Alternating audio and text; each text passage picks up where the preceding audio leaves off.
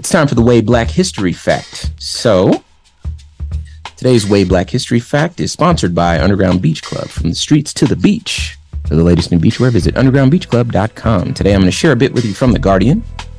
It's the holiday season. Is Jingle Bells racist? Let's find out. Kyna Hamill attended, uh, aimed, sorry, to shed light on a long hidden history detailing racist origins of popular Christmas Carol. Instead, the university lecturer ended up the target of a right-wing trolling attack after her academic research on Jingle Bells was twisted into an example of liberal overreach. Hmm. Hate-filled emails flooded her inbox. Hamill of Boston University told The Guardian, quote, I was told that I was trying to ruin Christmas for children who weren't allowed to sing the song anymore and that I was ruining the Jingle Bell Festival in our town. Notice they attached children to it to make it a mm-hmm. little bit more. I.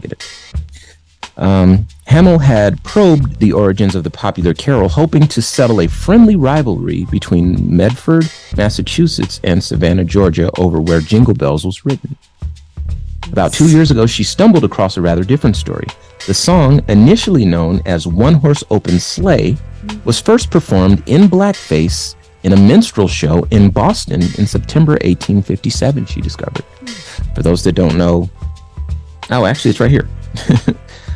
Hamill published the findings in a peer reviewed paper in September, noting that during the past 160 years, the song had become an example of music whose, quote, blackface and racist origins have been subtly and systematically removed from its history. The song was written by James Pierpont, who badly needed work after failing at several other professional ventures. Pierpont capitalized on minstrel music and entered upon a safe ground for sat- satirizing black participation in northern winter activities. Um, last year, she detailed her findings to local media, yielding a front page story in the Boston Globe and no backlash. This year, however, was a different story. Quote, newest Christmas controversy has social justice warriors claiming this classic holiday carol is racist, unquote. A Fox News host told viewers earlier this month. Breitbart warned that Hamill was urging people to shun the jaunty tune. Hamill said much reporting of her research was incorrect and laden with all sorts of absolutely absurd accusations. Quote, it was, an, it was obviously an easy way to bait and politicize Christmas, she said, which seems to be what extreme political outlets want to do. She had never said that Jingle Bells was now racist, nor had she sought to discourage people from singing the tune, she pointed out. Still, the backlash was fierce. Her name soon became a hashtag on Twitter, racking up tweets as users learned of her findings.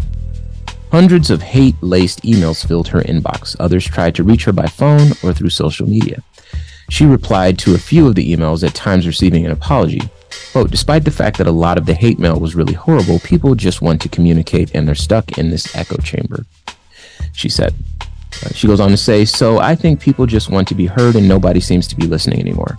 Ironically, the controversy has sent interest in her research on Jingle Bells soaring, placing it currently among the most read articles at, on Cambridge University Press. Quote, if anything, this irresponsible reporting has drawn more attention to an academic article that would usually just sit in a journal that very few would read. Um, so the fact that it was mm-hmm. academic and peer reviews mm-hmm. means that it's valid. And for those that don't know, minstrel shows mm-hmm. are very racist sh- forms of entertainment in the early 1900s, late 1800s. So there's your way black history fact.